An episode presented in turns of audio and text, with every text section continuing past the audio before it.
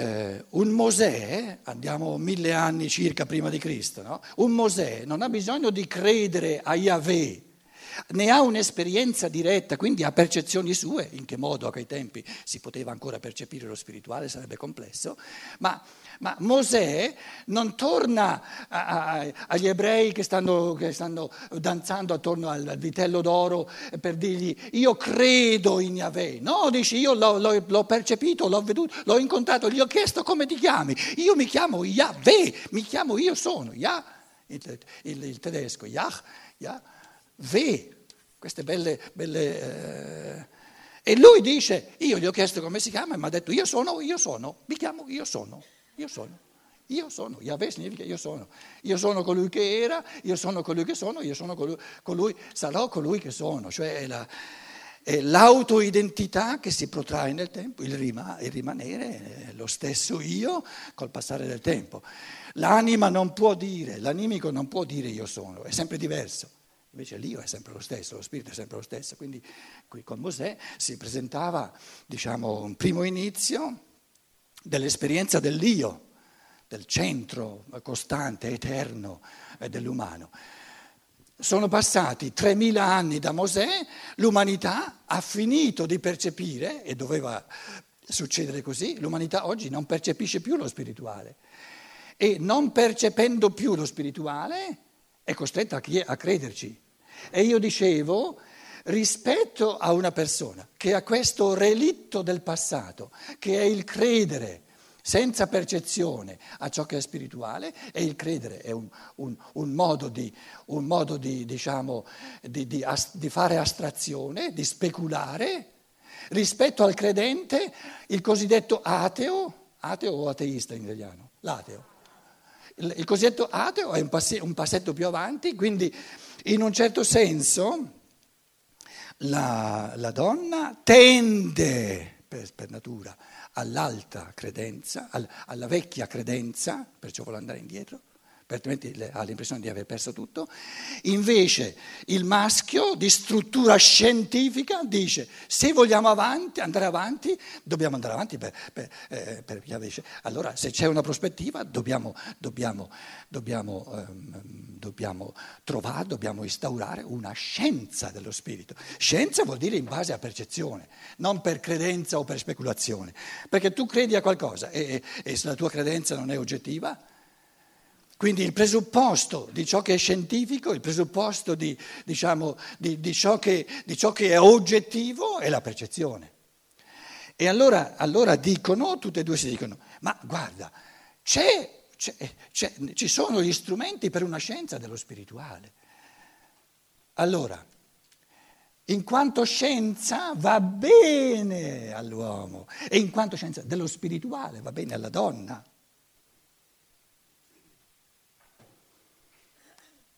Una prospettiva propulsiva, dinamica verso il futuro, all'infinito, bellissima. La posso soltanto accennare, ma è una cosa, una cosa straordinaria, però è nella struttura, nella natura di questa scienza dello spirito di fare la sintesi del maschile e del femminile, perché c'è l'elemento di scienza eh, come dire, irrinunciabile per il maschio e l'elemento dello spirito irrinunciabile per la donna, perché una donna senza spirito è una larva e un uomo, un maschio senza scienza è una larva. Ed è giusto che sia così, perché si, dire, si, eh, lì si vede, a questo punto qui, io sto cercando di balbettare un pochino, eh, ma, ma a questo punto qui si vede che un futuro c'è soltanto insieme darsi vita a vicenda, amarsi a vicenda. E, e, e, il maschio dà la, la, vitalità della scienza, quindi una, una conoscenza oggettiva, e la, la, donna ci mette la vita reale di ciò che è spirituale, che è molto più vivente, è chiaro. E, diciamo, diciamo, diciamo una scienza la scienza naturale non ha, bisogno, non ha bisogno dello spirito. La scienza dello spirito, la credenza nello spirito non ha bisogno della scienza.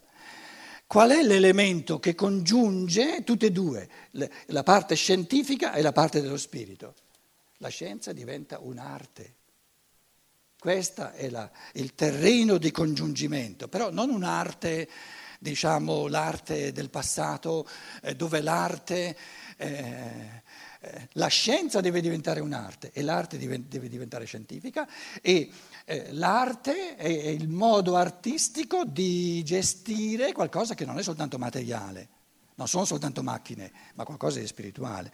Quindi, quindi l'amore intimo, profondo tra il maschile e il femminile eh, sboccano in una prospettiva futura di scienza dello spirito che li unisce nell'elemento artistico, nell'elemento fantasioso che però diciamo, eh, eh, non diventa aleatorio, ma rimane nel campo della scienza.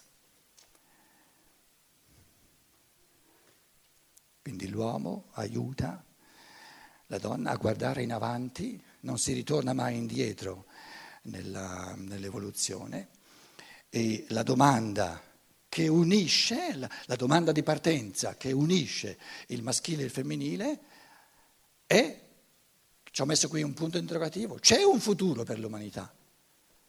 Certo, il futuro della scienza, del mondo materiale, è una scienza del mondo spirituale e il futuro della credenza è una conoscenza scientifica dello spirituale, però la possono affrontare in fondo soltanto insieme, non, non, c'è, non c'è una scienza dello spirito solo per uomini e non c'è una scienza dello spirito solo per donne, perché questa scienza dello spirito per natura unisce intimamente il maschile e il femminile. E quindi il, diciamo, il, il, um, il, il modo ideale di affrontare questa scienza dello spirito, però io non vi sto dicendo che qualcuno qui lo deve fare, dico soltanto oggettivamente il modo ideale sarebbe un uomo e una donna e due bastano, perché tre, quattro, cinque cominciano ad essere troppi, che pigliano in mano un libro una conferenza o qualcosa di quella scienza dello spirito e lo leggono insieme e ne discutono insieme. L'uomo da solo non basta, la donna da sola non basta. Le mancheranno, all'uno e all'altro mancheranno tutte le intuizioni, tutte le fantasie, tutti i risvolti che soltanto l'altro può dare. E mm, in Germania conosco tantissimi maschietti e femminucce no, che, che, che, che, descrivono no, che, tipo di dinamizzazione, che tipo di approfondimento, di arricchimento nel rapporto tra uomo e donna sorge in base a, a cimentarsi, a discutere le scintille. L'origine, l'origine più bella di scintille all'infinito è la scienza dello spirito. e dicono, in base alla loro esperienza, finché ci, finché ci unisce la scienza dello spirito, il nostro matrimonio è indissolubile. Matrimonio, tra virgolette, eh, non nel senso che c'è sulla carta. Il matrimonio sulla carta è cartaceo. Il matrimonio sulla carta ha un valore cartaceo, cioè il nostro connubio, la nostra, la nostra unità. Allora, ho parlato dell'uomo che capisce e ama la donna nel suo doppio desiderio verso qualcosa, anelito verso. Quindi, quindi, allora, verso qualcosa, verso questa immagine ideale dell'uomo e verso il passato. E tocca al maschio dire no, no, no, no, no, no, no, non si torna indietro al passato. Quindi questa, questa propulsività, questo dinamismo verso il futuro, la donna non ce l'ha da sola. È talmente intrisa di, di, piagnistei, di nostalgia, di rimpianti, di un mondo dove c'era più tempo per i rapporti, dove, dove si sentiva più compresa, eccetera, eccetera, eccetera. Rimugina. La donna è il più grosso rim, ruminante.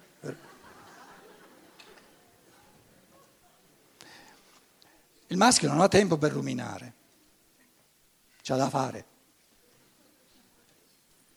Sono tutti, tutti tentativi miei di, di indicare risvolti molto profondi. Eh? Quindi questa, questo, questo, svegliare, tirar fuori da, questa, da, questo, da, questo, ruminare, rimuginare, anche italiano tra l'altro, mi pare di ricordarmi, ruminare e rimuginare vanno insieme, no? No, basta, adesso c'è da fare qui, ce n'è da fare in avanti, questo è il compito del maschio. Allora, il doppio desiderio verso qualcosa, il maschio un doppio desiderio via da qualcosa. Ah, ah, ah. Quindi verso qualcosa, verso, verso l'uomo ideale, verso il passato e il maschio, adesso devo, devo un poco raccorciare le cose, il tempo non... doppio. Il maschio, la struttura del maschile, dell'uomo, è un doppio desiderio via da, di liberazione, via da, quindi non verso, ma via da. La donna ha sempre in mente qualcosa che vorrebbe, ha in mente questo bel passato dell'umanità, tutto spirito, l'Oriente, ex Oriente lux dell'umanità. Ha, in mente, ha in mente questo, questa immagine ideale dell'uomo e vorrebbe tuffarsi, andare dentro in questa realtà. Invece il maschio vive sotto permanente shock perché vive in una realtà da cui vorrebbe liberarsi. Quindi la forza, diciamo, la forza ehm, specifica dell'uomo è di una doppia prigionia che soltanto lui conosce, la donna non, le, non la conosce questa doppia prigionia, e e questa conoscenza, questa esperienza della doppia prigionia gli dà la forza di liberazione via da questa doppia prigionia che, di cui la donna non, non neanche, neanche, si sogna. E vuole, vuole, vuole andare via, cioè risolvere, eh, come dire, l'enigmicità dell'uomo, dell'uomo quindi l'umano è per la, per la donna un mondo bellissimo nel quale si rifugia con la sua fantasia morale. L'umano è per il maschio qualcosa che si può conquistare soltanto uscendo da una enigmicità. E l'enigmicità dell'umano si evidenzia dalla scienza naturale la scienza naturale è sapiente, è sciente, ha un massimo di sapere su tutto ciò che è nel mondo fuorché sull'uomo, perché l'essenza dell'uomo non è materiale ma è spirituale.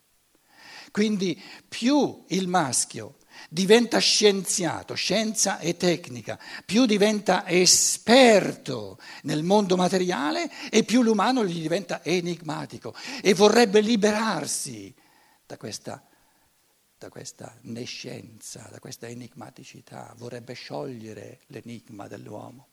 Ma per sciogliere l'enigma dell'uomo deve sciogliere se stesso dalla, da, dalla prigionia della fisicità, dalla prigionia del materialismo. E se la donna capisce questo, nella misura in cui lo capisce, lo capisce nella sua alterità, cosa può fare per amare eh, l'uomo? Se, se nella misura in cui la donna scopre in sé, perché ce l'ha, la donna, no, l'amore, il desiderio della scienza e dello spirito, la donna non ha bisogno di formarlo dentro di sé, ce l'ha, deve soltanto scoprirlo. Allora, la donna scopre in sé l'aspirazione a una scienza dello spirito soltanto nella misura in cui ama capisce e ama questo, questo rovellio, questo, diciamo, questa prigionia del, del maschio che si sente prigione della fisicità e che vorrebbe uscire dall'enigmaticità. Enigmaticità, enigmaticità.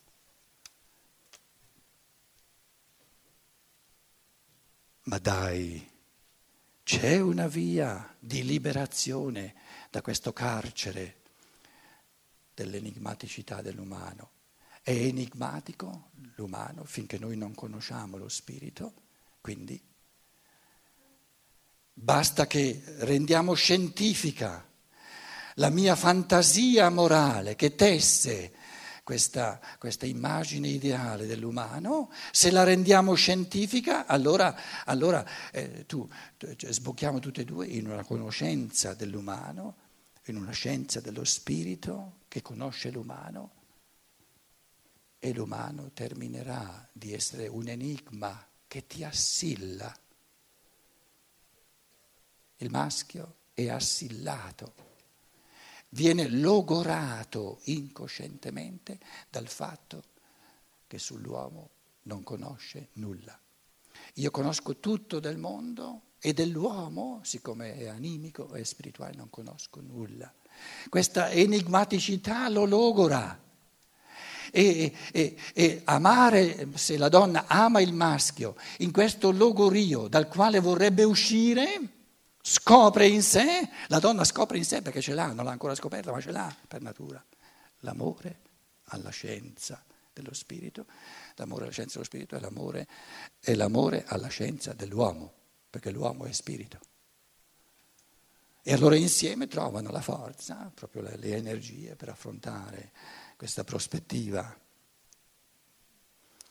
enorme e si, si potenziano a vicenda. Per non parlare poi del secondo via da, la seconda prigionia da, da cui il maschio vorrebbe liberarsi. Allora, la prima, la seconda prigionia è la prigionia del corpo.